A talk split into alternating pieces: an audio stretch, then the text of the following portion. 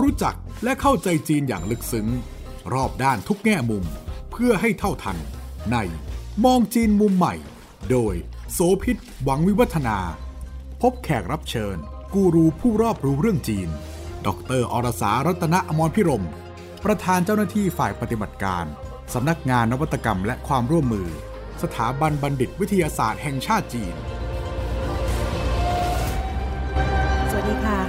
ต้อนรับคุณผู้ฟังทุกท่านมาพบกับมองจีนมุมใหม่ทางไทย PBS Podcast ค่ะ ถ้าพูดถึงเรื่องของการใช้เครื่องมือต่างๆ ในแง่ของการเป็นประโยชน์ และเป็นความร่วมมือทางด้านของการทูตแล้ว จีนนี้ไม่เป็นรองใครเลยนะคะ จีนใช้การทูตหลายรูปแบบมากค่ะ เพื่อที่จะสร้างสัมพันธ์ แล้วก็สร้างมิตรไมตรีให้กับชาติต่างๆ ทั่วโลก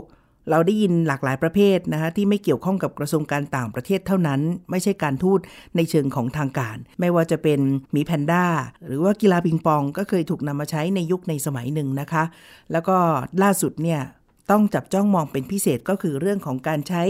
ความร่วมมือที่จีนปักเป็นธงนำแล้วค่ะว่าจะเป็นผู้นำทางด้านของนวัตกรรมเทคโนโลยี วิทยาศาสตร์ สมัยใหม่ทั้งหลาย และแนวโน้มก็กำลังจะพุ่งไปในทางนั้น มองจีนมุมใหม่วันนี้เราจะมาคุยกันถึงเรื่องของการทูตวิทยาศาสตร์ซึ่งเป็นเครื่องมือที่จีนใช้เชื่อมสัมพันธ์กับหลายชาติในโลก แต่วันนี้จะมาเจาะจงเป็นพิเศษว่ามันเป็นส่วนหนึ่งของการกระชับมิตรระหว่างไทยจีนอย่างไร และจีนใช้ความก้าวหน้าทางวิทยาศาสตร์เนี่ยเพื่อที่จะสนับสนุนสองชาตินี้นะซึ่งเรามีความใกล้ชิดกันในเรื่องอื่นๆ ด้วยอยู่แล้วเนี่ยยังไงได้บ้างด้วยนะคะ ดรอรสา รัตนอมรพิรม จากสำนักงานนวัตกรรมและความร่วมมือ สถาบันบัณฑิตวิทยาศาสตร์แห่งชาติจีนจะมาคุยกับเราค่ะ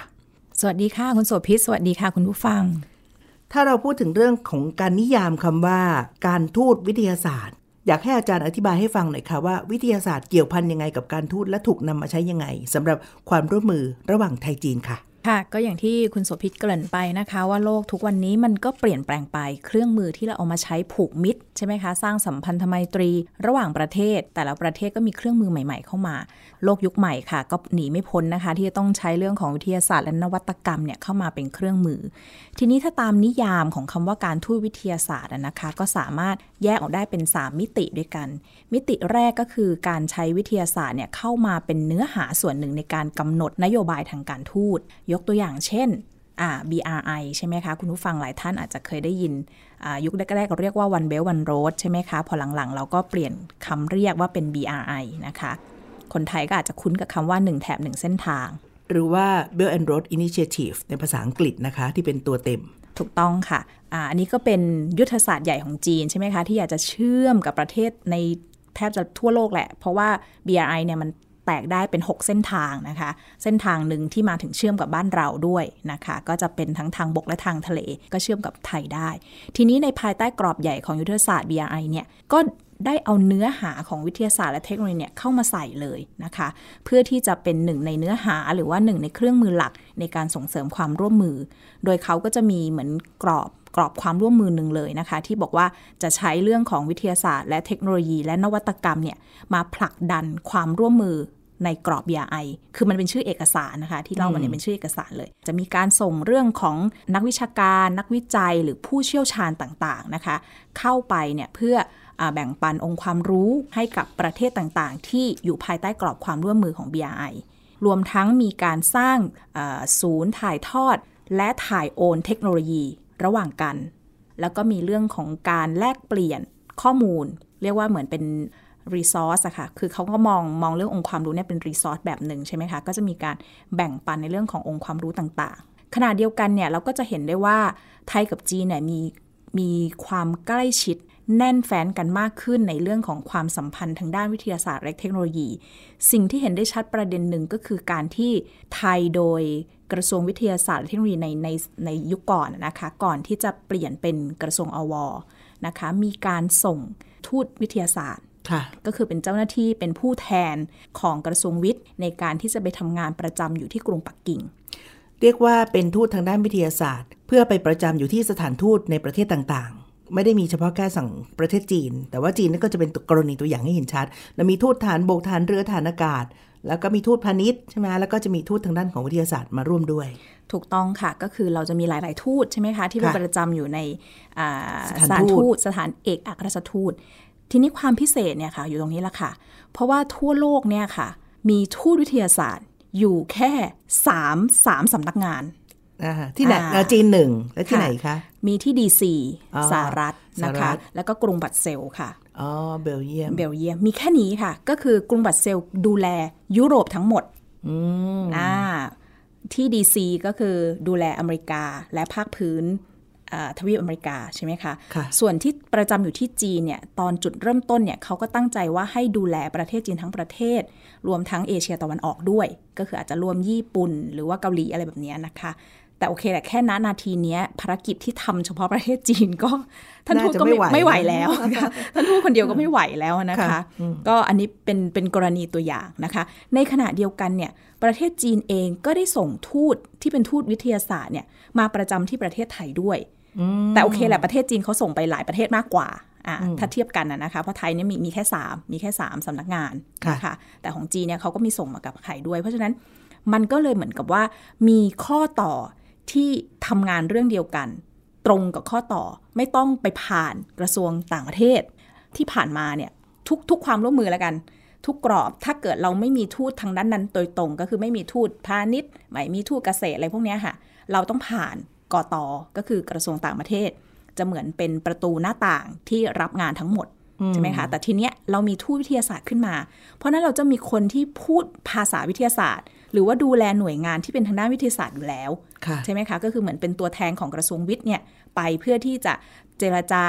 หาความร่วมมือ หรือว่าค้นหาหน่วยงานที่เป็น partner ที่เป็นทางด้านวิทยาศาสตร์ ด้วยกันโดยตรง โดยไม่ต้องผ่านคนอื่นมาเป็นเอเจนซี่ค่ะค่ะต้องบอกคุณผู้ฟังแบบนี้นะคะ ว่าในเชิงของทางการทูตหรือว่างานสำคัญของในนามประเทศไทยเนี่ยเราจะเห็นได้ว่าหน่วยงานไหน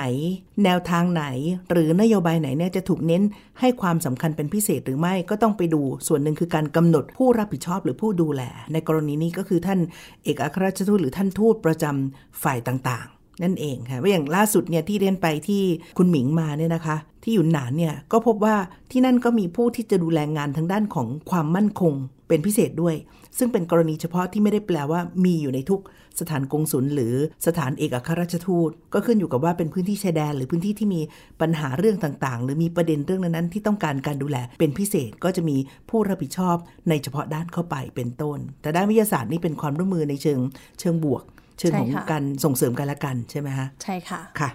เมื่อวิทยาศาสตร์ถูกกำหนดเป็นเนื้อหาในเชิงนโยบายทางการทูตด้วยเลยเนี่ย มันจะมีกรอบที่ชัดเจนขึ้น มีผู้ดูแลชัดเจนขึ้น ซึ่งถ้าสำหรับของจีน BRI คือตัวอย่างที่จีนใช้วิทยาศาสตร์เนี่ยเป็นส่วนหนึ่งของเนื้อใน แล้วก็ส่งกระจายไปยังประเทศที่อยู่ในพื้นที่แถบเส้นทางที่เขาวางเอาไว้ ว่าหนึ่งในความร่วมมือนั้น และการพัฒนาร่วมกันคือวิทยาศาสตร์ ใช่ค่ะนี่คือแบบที่หนึ่งใช่ค่ะ ในมิติที่2ก็คือเรื่องของการใช้การทูตมารับใช้วิทยาศาสตร์ เมื่อเรามีความสัมพันธ์อันดี อันนี้อาจจะเชื่อมโยงไปกับตอนที่แล้วใช่ไหมคะ ตอนที่เราพูดถึงเอ่อวิทยาวิทยาโลกาภิวัตน์ใช่ไหมคะ เรามีการพูดถึงว่าจีนก็ใช้เป็นเครื่องมือหนึ่งในการเชื่อมโยงกับประเทศอื่น ๆนะคะ เพราะฉะนั้นอันเนี้ยก็คล้าย ๆกัน ถ้าเกิดว่าเราเนี่ยมีสัมพันธภาพอันดีต่อกันใช่ไหมคะ เราเป็นมิตรกันเนี่ย เหมือนเรามีเพื่อนข้างบ้านนะคะ หรือเพื่อนที่เราวิ่งเล่นกันมาตั้งแต่เด็ก ใช่ไหมคนจีนจะเรียกว่ากุยมี่นะคะ กุยมี่ก็คือเหมือนเป็นสีปึกตั้งแต่เด็กเนี่ยถ้าเรามีกุยมี่ลักษณะอย่างเงี้ยเรามีอะไรเราอยากแบ่งไหมคะคุณสุพิษใช่ ใช่ไหมก็จะนึกถึงเออเรามีจะนึทุกกข์จะถึงสุขก็จะนึกถึงอ่าเรามีขนมอะไรสักอย่างที่มันอร่อยอร่อยเนี่ย หรือเรามีกอนดอมสักตัวที่โอ้โหมันเป็นซีรีส์รุ่นใหม่เราก็จะอยากแบ่งให้เพื่อน สัมพันธภาพที่ดีเนี่ยก็จะนำไปสู่การแชร์ลิงหรือการแบ่งปันองค์ความรู้ต่างๆ ซึ่งบางครั้งเนี่ยบางอย่างมันอาจจะเป็น Exclusive ก็ได้นะคะ มันอาจจะพิเศษก็ได้ที่เราไม่แบ่งให้กับชาติอื่น ถ้าให้ยกตัวอย่างที่ชัดที่สุดสำหรับการนิยามในกรอบที่บอกว่าใช้การทูตรับใช้วิทยาศาสตร์เนี่ยพูดถึงแล้วนึกถึงกรณีไหนคะ คือกรณีของสมเด็จพระกนิษฐาธิราชเจ้านะคะ กรมสมเด็จพระเทพรัตนราชสุดาสยามบรมราชกุมารี ที่ท่านเสด็จเยือนจีนถึง 50 ครั้งนะคะ ทุกๆ ครั้งที่ท่านเสด็จเนี่ยเราจะเห็นว่าท่านก็จะไปเยือนสถานที่ต่างๆ แต่ตามข่าวที่เราเห็นส่วนใหญ่เนี่ยท่านจะไปเยือนที่มันเป็นวัฒนธรรมใช่ไหมคะไปเยือนกำแพงเมืองจีน หรือสถานที่ท่องเที่ยวชื่อดังต่างๆ สถานที่ทางประวัติศาสตร์ หรือว่าพพิพิธภัณฑ์นะคะ แต่จริง ๆ แล้วเนี่ยบางครั้งที่ไม่เป็นข่าวก็คือท่านเนี่ยเสด็จเยือนสถาบันบัณฑิตวิทยาศาสตร์แห่งชาติจีนนะคะ ซึ่งเป็นสถาบันวิจัยของจีนเนี่ยที่ดูแลเรื่องของการวิจัยและพัฒนาทางด้านวิทยาศาสตร์ และเทคโนโลยีขั้นสูง ผลิตผลงานต่างๆ เรียกว่าเป็นติ้งแทงแล้วก็เป็นมันสมองทางด้านวิทยาศาสตร์เทคโนโลยีของจีน มีสถาบันวิจัยในสังกัดเนี่ยถึง 104 แห่งด้วยกันนะคะแล้วก็มีสถาบันการศึกษาถึง 12 สาขา มีมหาวิทยาลัยสังกัดอีก 3 แห่ง เพราะฉะนั้นเนี่ยมันเป็นมันสมองสำคัญเลยนะคะของจีนที่ดูแลเรื่องของวิทยาศาสตร์และเทคโนโลยี และทุกครั้งที่สมเด็จพระเทพเสด็จเยือนจีนเนี่ยท่านก็จะมีอันเจนดาเนาะเขาเรียกว่า หมายกำหนดการหมายกำหนดการอ่มีหมายกำหนดการของท่านเนี่ยที่นอกจากไปดูงานทางด้านวัฒนธรรมแล้วเนี่ยท่านจะต้องไปดูเรื่องวิทยาศาสตร์ แทบจะทุกครั้งนะคะ ซึ่งการไปดูงานทางด้านของวิทยาศาสตร์ที่เสด็จไปทอดพระเนตรแล้วก็รับฟังการบรรยาย แล้วก็ติดตามความก้าวหน้าเนี่ยเป้าหมายก็คือเพื่อจะเชื่อมต่อให้กับงานทางด้านวิทยาศาสตร์ของประเทศไทย ใช่ค่ะเพ ราะว่าท่านเองอะท่านก็ได้รับการถวายเครื่องอิสริยาภรณ์ รัฐมิตราภรณ์นะคะ ในโอกาส 70 ปีแห่งการสถาปนาสาธารณรัฐประชาชนจีน เมื่อปี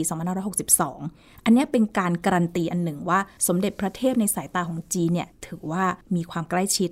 เวลาเรามีเพื่อนซีเนี่ยเราก็มักจะเอาอะไรที่เราไม่ค่อยแบ่งคนอื่นให้เขาดูใช่ไหมคะ อะไรที่เป็นเทคโนโลยีที่มันล้ำๆเนาะเราก็ต้องเก็บไว้ให้กับเพื่อนสนิทเราดูนะคะเพราะฉะนั้นสมเด็จพระเทพก็ได้สิทธิพิเศษอันนี้นะคะ ในการที่จะไปดูหลาย ๆ อย่างที่จีนอาจจะไม่ได้เปิดเผยให้กับประเทศอื่นได้ดู เป็นการทั่วไปถูกต้องค่ะาต้องเรียกว่าสิ่งนี้คือการทูตมาก่อน และวิทยาศาสตร์ตามมาทีหลัง ซึ่งเป็นส่วนที่แถมเติมไป แต่ว่าถ้าเป็นนิยามแบบแรกที่บอกว่าใช้วิทยาศาสตร์เป็นส่วนหนึ่งของการกำหนดนโยบายทางการทูต อันนั้นวิทยาศาสตร์เป็นหนึ่งในเนื้อของการทูตของกระทรวงการต่างประเทศของนโยบายระดับชาติไปเลยถูกไหมคะถูกต้องค่ะค่ะทีนี้พูดถึงความพิเศษเนาะก็อยากจะขยายความให้เห็นเป็นกรณีตัวอย่างนะคะว่ามันพิเศษยังไง ครั้งที่แล้วเรามีการพูดถึงดวงอาทิตย์จำลองที่มนุษย์สร้างขึ้นมาเนี่ยดวงอาทิตย์จำลองหรือว่าดวงอาทิตย์ประดิษฐ์นะคะ ที่ไทยกับจีนมีความร่วมมือกันเนี่ยเรามีชื่อโครงการนะคะว่า นะคะไทย Tokamak หนึ่งนะคะซึ่งมันเป็นเครื่องปฏิกรณ์นิวเคลียร์ฟิวชันเครื่องแรกของประเทศไทย แต่ว่าไทยเราได้รับการถ่ายโอนมาจากจีนอ่าย้อนกลับไปมิติแรกที่เมื่อกี้เราบอกใช่ไหมคะว่า under BRI เนี่ยมีหนึ่งในนั้นคือเรื่องการถ่ายทอดและถ่ายโอนเทคโนโลยีพูดง่ายๆก็คือมันก็โอนมาละเป็นของไทยไปละ ใช่ค่ะนะคะฟังว่าฟิวชั่นฟังว่านิวเคลียร์น่ากลัวไหมคะ ใช่ ตอนนี้การรับรู้ของคนโดยทั่วไปเนี่ยน่ากลัวแล้วก็ล่าสุดเนี่ยกำลังเป็นความบั่นวิตกแม้กระทั่งจีนเองก็ส่งสัญญาณมาคือ การที่ญี่ปุ่น ยินยอมให้มีการปล่อยน้ำเสียจากโรงงานไฟฟ้านิวเคลียร์ที่เกิดอุบัติเหตุเกิดเหตุขึ้นมา แล้วก็มีความเป็นห่วงใยว่าสารปนเปื้อนตัวนั้นมันจะเป็นอันตราย มันจะปะปนอยู่ในทะเลในน้ำไม่ว่าจะเป็นเกลือสัตว์น้ำหรืออะไรทั้งหลาย หลายชาติที่มีพื้นที่เชื่อมต่อกับทะเลญี่ปุ่น ก็เป็นห่วงรวมทั้งจีนกำลังประกาศแบนอยู่ ใช่ค่ะดังนั้นในความรับรู้คำว่านิวเคลียร์เนี่ยไม่เป็นมิตรน่ากลัวค่ะอ่าไม่เป็นมิตรแต่จริงๆ เจ้าเครื่องปฏิกรณ์นิวเคลียร์ฟิวชันอันเนี้ยค่ะ เรียกได้ว่าเหมือนเป็นพลังงานสะอาดประเภทหนึ่ง เพราะว่าไอ้เจ้าสารกัมมันตรังสีที่มันปล่อยออกมาจากไอ้เครื่องเนี้ยค่ะ มันมีปริมาณที่น้อยแบบน้อยมากๆเลย เขาบอกว่าชนิดที่แม้แต่ทำให้กระดาษทะลุยังทำไม่ได้เลยอะค่ะ เพราะฉะนั้นมันก็เลยกึ่งๆว่าเหมือนเป็นเครื่องปฏิกรณ์นิวเคลียร์นะคะ มันก็เลยถูกนิยามได้ว่าเป็นหนึ่งในเรื่องของพลังงานสะอาดได้ในอนาคตค่ะ อาจจะต้องขอให้อาจารย์ขยายความเพิ่มเติม เพราะว่าถ้าบอกว่าเป็นดวงอาทิตย์ประดิษฐ์ดวงอาทิตย์จำลองเนี่ยคือมีความคาดหวังเรื่องของพลังงาน หรือว่าสิ่งนี้ถูกปล่อยออกมา ประสิทธิภาพใกล้เคียง หรือว่าคล้ายกับเรื่องของการทำงานของดวงอาทิตย์ จริง ๆ พลังงานในเชิงนั้น แต่ว่าอาจารย์บอกว่าพลังงานที่มันถูกปล่อยออกมา มันน้อยมากทำให้กระดาษทะลุยังไม่ได้เลย มันก็ย้อนแย้งกันอยู่ในตัวไหมคะคือเจ้านิวเคลียร์ฟิวชันอันนี้ค่ะ มันเป็นเรื่องของปฏิกิริยาฟิวชันนะคะ ก็คือเกิดการชนกันของไอโซโทป ของไฮโดรเจนนะคะเหมือนมันเป็นการปล่อยพลังงานแบบหนึ่งนะคะ แล้วตัวไฮโดรเจน อันนี้ค่ะ มันสามารถที่จะปล่อยรังสีแล้วก็สร้างความร้อนขึ้นมา อันนี้แหละค่ะ พลังงานความร้อนอันนี้แหละ ที่มันเกิดขึ้นจากปฏิกิริยาฟิวชั่น แล้วสามารถเอามาแปลงเป็นไฟฟ้าได้ แล้วอย่าลืมว่าทุกวันนี้เรากำลังจะมุ่งไปสู่ยุค EV ทุกอย่างจะต้องใช้ไฟฟ้า แต่ว่าที่ผ่านมาโลกของเราเนี่ยเราใช้พลังงานฟอสซิลเป็นหลัก อันนี้เป็นหนึ่งใน พลังงานแห่งอนาคตนะคะ ซึ่งไทยเนี่ยก็ถือว่ามีความพิเศษตรงนี้แหละค่ะ ที่ได้รับการถ่ายทอด คือตอนนี้ไม่ใช่แค่ถ่ายทอดแล้วเนาะเพราะมันยกมาทั้งเครื่องเลย องค์สมเด็จพระเทพท่านก็เสด็จไปเปิด ไปกดปุ่ม อันเจ้าเครื่องเนี้ยเมื่อวันที่ 25 กรกฎาคมที่ผ่านมานะคะ ซึ่งเทคโนโลยีอันนี้ก็คือเป็นความร่วมมือระหว่างสถาบันฟิสิกส์ของที่เหอเฟยนะคะแล้วก็ร่วมมือกับสถาบันเทคโนโลยีนิวเคลียร์แห่งชาติของไทยเรา นะคะ เห็นไหมคะว่าองค์สมเด็จพระเทพเหมือนเป็นคนต้นเรื่องไปเปิดงานไว้ แต่เราก็จะมีหน่วยงานที่ต้องมันสนองทำงานตามที่ท่านไปเปิดงานไว้ ซึ่งอันนี้ก็เป็นหนึ่งในตัวอย่างที่ให้เห็นว่าเออมันพิเศษจริง ๆ มันมีความร่วมมือระหว่างกันด้วยแทร็กนี้ ใช่ค่ะ นี่คือแบบที่สองการทูตที่ไปรับใช้วิทยาศาสตร์ ส่วนมิติที่ 3 ก็คือเป็นเรื่องของวิทยาศาสตร์ที่เอาไปรับใช้การทูต ต้องให้อาจารย์ช่วยขยายความละ่ะ ถ้าเกิดว่าเรามีของดีๆ สักชิ้นหนึ่ง เราจะให้คนอื่น คนนั้นต้องพิเศษไหมคะ แน่นอน ใช่ไหมถ้าเราไม่ซีกันจริง เราก็ไม่ให้เขา ถูกไหมและการให้เขาก็เป็นการบ่งบอกว่าเราซีกับเขาด้วย ถูกไหมคะ เพราะฉะนั้นจีเนี่ยก็จะใช้เทคโนโลยีที่มีความพิเศษ หรือว่าสิ่งที่ตัวเองคิดค้นพัฒนาต่างอ่าหรืออย่างใกล้ตัวที่เราคุ้นเคยเห็นข่าวอยู่บ่อยคือรถไฟความเร็วสูง จีนเนี่ยมีความร่วมมือรถไฟความเร็วสูงกับหลายๆประเทศไม่ใช่เฉพาะประเทศไทยใช่ไหมคะ มีลาว ถ้าในอาเซียนก็ยังมีอินโดนีเซีย ซึ่งตอนนี้คาดว่าน่าจะเสร็จก่อนไทยเหมือนกันนะคะ เพราะฉะนั้นเนี่ยจีนก็มองว่ารถไฟความเร็วสูงที่ตัวเองเรียนรู้จากตะวันตกและพัฒนาจนตัวเอง เป็นเจ้าของเทคโนโลยีของเขาขาได้แล้วเนี่ยเขาก็อยากจะแบ่งแบ่งปันคนอื่น เพราะนั้นก็คือการเอานวัตกรรม ความก้าวหน้าทางด้านวิทยาศาสตร์ โดยเฉพาะที่เป็น Exclusive ใหม่ ๆ หรือขั้นสูงเนี่ยเอาไปแบ่งปันให้กับคนอื่น เพื่อผูกมิตร เพื่อสร้างพวกพ้อง เพื่อเอาไป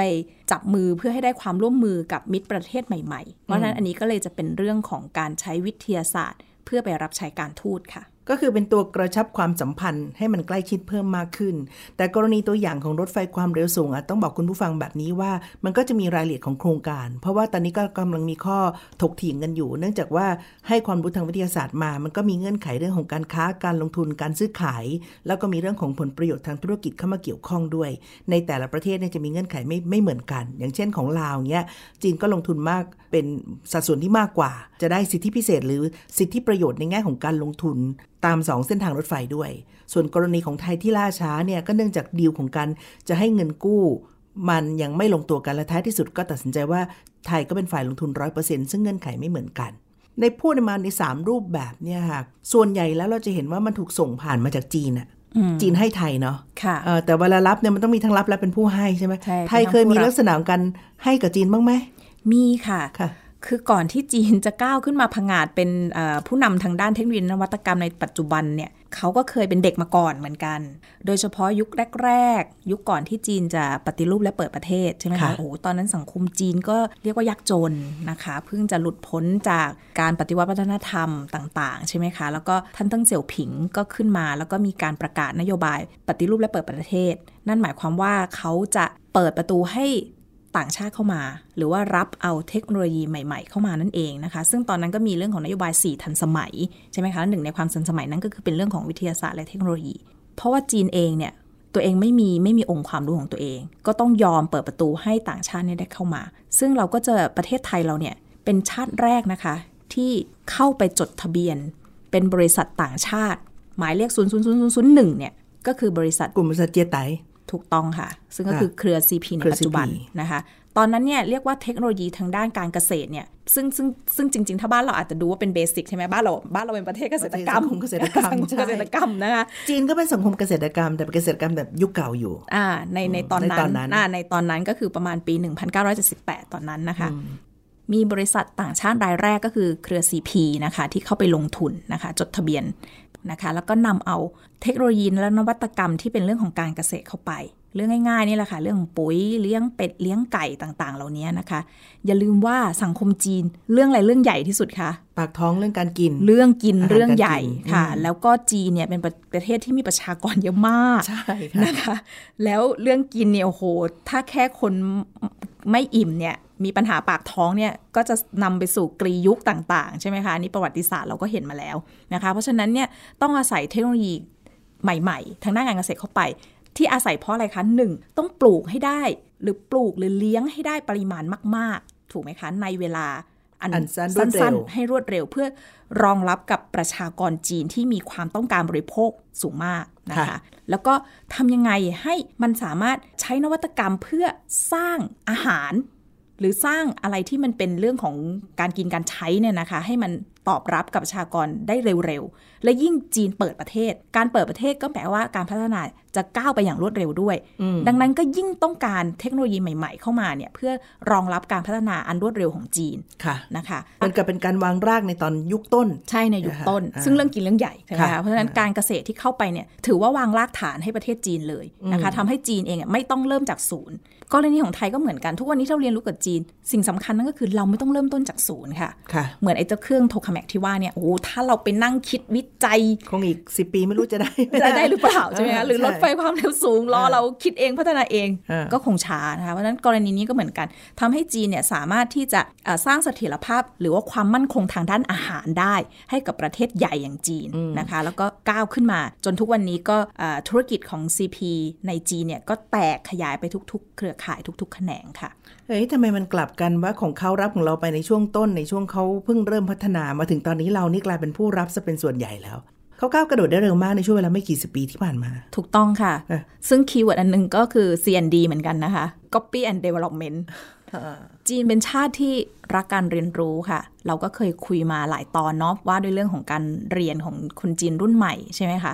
สำคัญเลยคือคนจีนเป็นคนชอบเรียนรู้ ชอบเรียนรู้ ชอบจดบันทึก ชอบวิจัย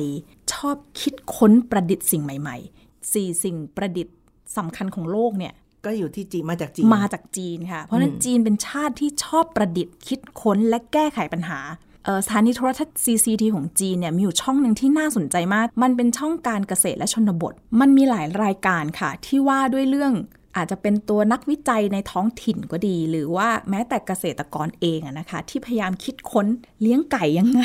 ให้ได้ผลผลิตสูง ให้ได้ผลผลิตสูง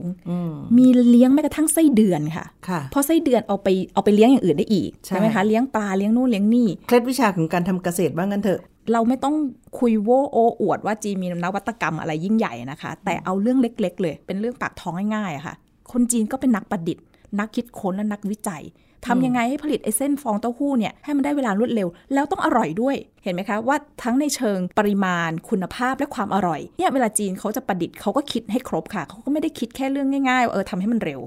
เพราะฉะนั้นตอนนี้เราต้องมองจีนใหม่ ตอบคำถามที่คุณโสภิตถามว่าเอ๊ะทำไมมันพัฒนาเร็วค่ะนะคะเนี่ยค่ะมันอยู่ใน DNA ค่ะ แล้วมันมันเริ่มจากจุดเล็ก ๆ เรื่องง่าย ๆ เรื่องใกล้ตัวด้วย ไม่ใช่ว่าจีนจะไปอวกาศ หรือว่าไปจักรวาลอย่างเดียวค่ะอ่า แต่ว่าในด้านหนึ่ง copy and development เนี่ยนะในแง่ของการ copy หรือว่าการลอกเลียนแบบ ก็เคยสร้างปัญหามามากมายจากนิสัยของการที่ copy แล้วก็ไปขายชิงตัดหน้ากับเจ้าของธุรกิจเนี่ยนะคะ ไทยเองเราเคยเจ็บช้ำนะคะ อย่างเช่นเครือ SCG ซีเมนไทยในยุคอดีตเนี่ย กระเบื้องคอตโต้เนี่ยเคยจะเอาไปวางตลาด แล้วจะไปหาลูกลูกตลาดใหม่ในจีน ปรากฏว่าเข้าไปหลายครั้งมาก ต้องถอยร่นกลับมาไม่เป็นกระบวน เพราะว่า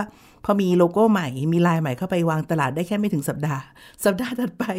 กระเบื้องจีนก็ขึ้นมาตีตลาดทันทีอะไรอย่างเงี้ยฮะจนตอนนี้ SCG เข้าไปก็เรียกว่าย้ายลายไม่ได้ไปแข่งในเชิงผลผลิตละแต่จะไปเป็นกลุ่มของผู้ค้าข้าวหรือเป็นผู้ค้าคนกลาง มันมีทั้งมุมบวกและมุมที่อาจจะไม่เป็นที่ชอบใจนักเรื่องของการ copy and development แต่เราจะเห็นลักษณะเด่นของความเป็นจีน ในมิตินี้ซึ่งต้องมองอย่างจับจ้องเพิ่มมากขึ้น เพราะว่ายุคหลังเนี่ยก็จะนำมาสู่การพัฒนาต่อยอดไปจากของเดิม อย่างเด่นชัด แล้วน่าจะดีขึ้นกว่าเดิมในหลายกรณีด้วย ใช่ค่ะ เมื่อสักครู่คุณโสภิตพูดเนี่ยสิ่งสำคัญอีกอันหนึ่งก็คือความเร็วค่ะคือจีนเนี่ยไม่ใช่แค่ว่า copy and development ใช่ไหมแต่ copy and development เร็วๆด้วย และราคาถูกกว่าใช่ก็เลยแข่งขันในแง่ของการตลาดได้ ใช่ค่ะอืมเพราะฉะนั้นนี่ก็อาจจะเป็นสิ่งที่เราเรียนรู้จากจีนได้ค่ะ ความเก่งหรือว่าการสร้างประโยชน์เนี่ย ถ้ามันมาช้าเกินไป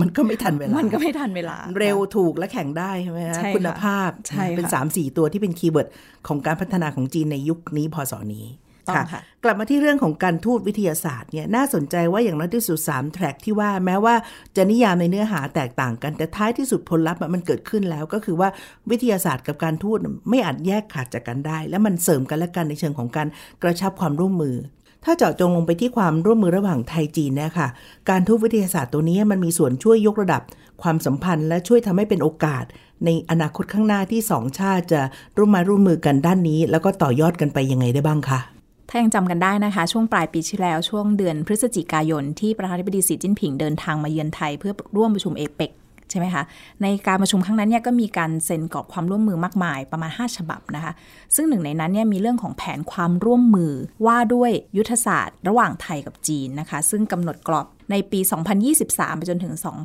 2025 นะคะใน 3 ปีข้างหน้าเนี่ยมีโครงการความร่วมมือ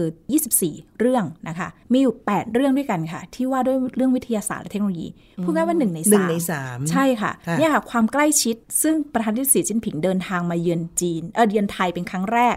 หลังจากที่ท่านได้รับตำแหน่งประธานาธิบดีถูกไหมคะท่านเป็นประธานาธิบดีมาแล้วเนี่ยสิปี แต่เป็นครั้งแรกที่ท่านเดินทางมาเยือนไทย และเขาบอกว่าครั้งนั้นเนี่ยก็คือเป็นนัยยะสำคัญมากเลย ที่บ่งบอกถึงความสัมพันธ์ระหว่างไทยจีน ที่มีการถูกยกระดับขึ้นไปอีกขั้นถูกไหมเอาลองคิดง่ายๆอุ้ยเราไทยจีนพี่น้องกันใช่ไหมคะแต่ประธานาธิบดีไม่เคยมาเยือนไทยเลยอ่านนะคะ ถึง 10 ปี นี่เป็นครั้งแรกที่ประธานาธิบดีสีเดินทางมาเยือนไทยใช่ไหมคะซึ่งอันเนี้ยเป็นการตอกย้ำว่าเราใกล้ชิดกันมาก แล้วเรากำลังจะยกระดับความสัมพันธ์ขึ้นไปอีกระดับ มีการกำหนดเอาไว้ในแผนมากถึง 1 ใน 3 8 โครงการด้วยกัน มีอะไรบ้างคะ ค่ะ อันแรกนะคะก็เป็นโครงการความร่วมมือทางด้านระบบราง ซึ่งก็คือมากกว่าเรื่องรถไฟนะคะ แล้วก็อันที่ 2 เป็นศูนย์วิจัยเพื่อความร่วมมือทางด้านระบบรถไฟนะคะ อันที่3เนี่ยก็จะเป็นเรื่องของออแพลตฟอร์มที่ให้บริการและการแบ่งปันข้อมูลที่ได้มาจากดาวเทียมระยะไกล อันที่4เนี่ยก็จะเป็นตัวดาวเทียมที่ใช้ในเรื่องของโทรคมนาคม เทคโนโลยีสารสนเทศต่างๆนะคะ ซึ่งใช้ชื่อว่า TC Star 1 และนอกจากนั้นแล้วเนี่ยก็จะมีเรื่องของแพลตฟอร์มที่จะใช้เป็นความร่วมมือทางด้านเศรษฐกิจดิจิทัลนะคะแล้วก็จะมีเรื่องความร่วมมือว่าด้วยการพยากรณ์อากาศที่ใช้รองรับเรื่องของภัยพิบัติต่างๆนะคะ แล้วก็มีเรื่องของ การให้บริการและการประยุกต์ใช้ทางด้านพยากรณ์อากาศ แล้วก็มีเรื่องของการยกระดับความร่วมมือที่เป็นเชิงนโยบาย ว่าด้วยวิทยาศาสตร์และนวัตกรรม การสร้างศูนย์ถ่ายทอดและถ่ายโอนเทคโนโลยีระหว่างไทยจีน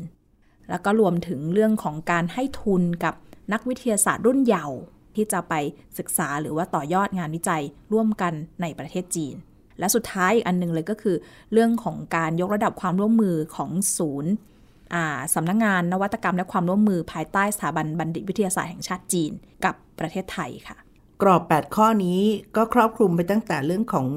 นวัตกรรมใหม่ๆ แล้วก็เรื่องของการผลิตและการสร้างคน แล้วก็รวมทั้งการพัฒนาในระดับของหน่วยงานหรือองค์กรยูนิตที่รับผิดชอบเป็นการเฉพาะด้วย ถูกต้องค่ะ ก็มีทั้งเรื่องอาเทคโนโลยีที่เราใช้ประโยชน์ เทคโนโลยีที่อ่า เป็นเรื่องขั้นสูงหน่อยนะคะ เรื่องของอวกาศใช่ไหมคะแล้วก็เรื่องของการผลิตบุคลากร หรือว่าการแลกเปลี่ยนผู้เชี่ยวชาญระหว่างกันนะคะ รวมไปทั้งเรื่องของการถ่ายทอดและถ่ายโอนเทคโนโลยีด้วยค่ะค่ะก็เรียกว่าน่าจะครบวงจร ซึ่งมันเป็นโอกาสสำคัญ ถ้าเรายังจะคงรักษาแล้วก็กระชับความสัมพันธ์ตัวนี้ให้มันยืดยาวต่อไปค่ะ ถ้าเรามองแนวโน้มของอนาคตก็ไม่อาจปฏิเสธได้ว่าวิทยาศาสตร์และเทคโนโลยีคือหัวใจของการขับเคลื่อนประเทศ และมันขับเคลื่อนไปแบบไม่ใช่จังหวะก้าวเดินธรรมดา มันเป็นการวิ่งและก้าวกระโดดด้วย ดังนั้นถ้าเราไม่ตกเทรนในเรื่องนี้แล้วเราก็ไปด้วยกันกับกระแสเนี่ยก็เป็นโอกาสที่ทำให้ไทยอาจจะมีศักยภาพหรือมีการพัฒนาในด้านนี้เพิ่มมากขึ้นในอนาคตก็ได้ที่สำคัญคือความเร็วค่ะอย่างที่บอกนะคะเขาเนี่ยอยากมาร่วมกับเรานะคะ แต่ว่าเราเนี่ยจะก้าวได้เร็วเท่าทันจังหวะของจีนหรือเปล่า เพราะถ้าเราช้าไปเนี่ยเราจะตกเป็นฝ่ายเสียเปรียบได้ค่ะ นั่นก็เป็นเรื่องที่เราจะต้องติดตามอย่างใกล้ชิดโดยเฉพาะล่าสุดนี้คือเมื่อมีรัฐบาลใหม่ขึ้นมาแล้วเนี่ยนะคะ การจะให้น้ำหนักเรื่องนี้ ต้องจับตาดูคนที่จะมาดำรงตำแหน่งหัวเรือใหญ่รัฐมนตรีว่าการกระทรวงที่จะต้องผลักดันเรื่องนี้รวมทั้งการมองในเชิงนโยบายของรัฐบาลทั้งคณะด้วย นี่เป็นเรื่องที่เราคุยกันวันนี้ค่ะ การทูตวิทยาศาสตร์ เครื่องมือเชื่อม สัมพันธ์ไทยจีน ในรายการมองจีนมุมใหม่ทางไทย PBS Podcast ดรอรสา รัตนอมรพิรม จากสำนักงานนวัตกรรมและความร่วมมือ สถาบันบัณฑิตวิทยาศาสตร์แห่งชาติจีน คุยกับเรา และดิฉันโสภิตหมังมีวัฒนา วันนี้เราสองคนลาแล้วนะคะ สวัสดีค่ะ สวัสดีค่ะ ติดตามฟังรายการมองจีนมุมใหม่ ได้ทางเว็บไซต์และแอปพลิเคชันไทย PBS Podcast กดติดตามสื่อสังคมออนไลน์ ทั้ง Facebook Twitter Instagram และ YouTube ไทย PBS Podcast ไทย PBS Podcast View the world via the voice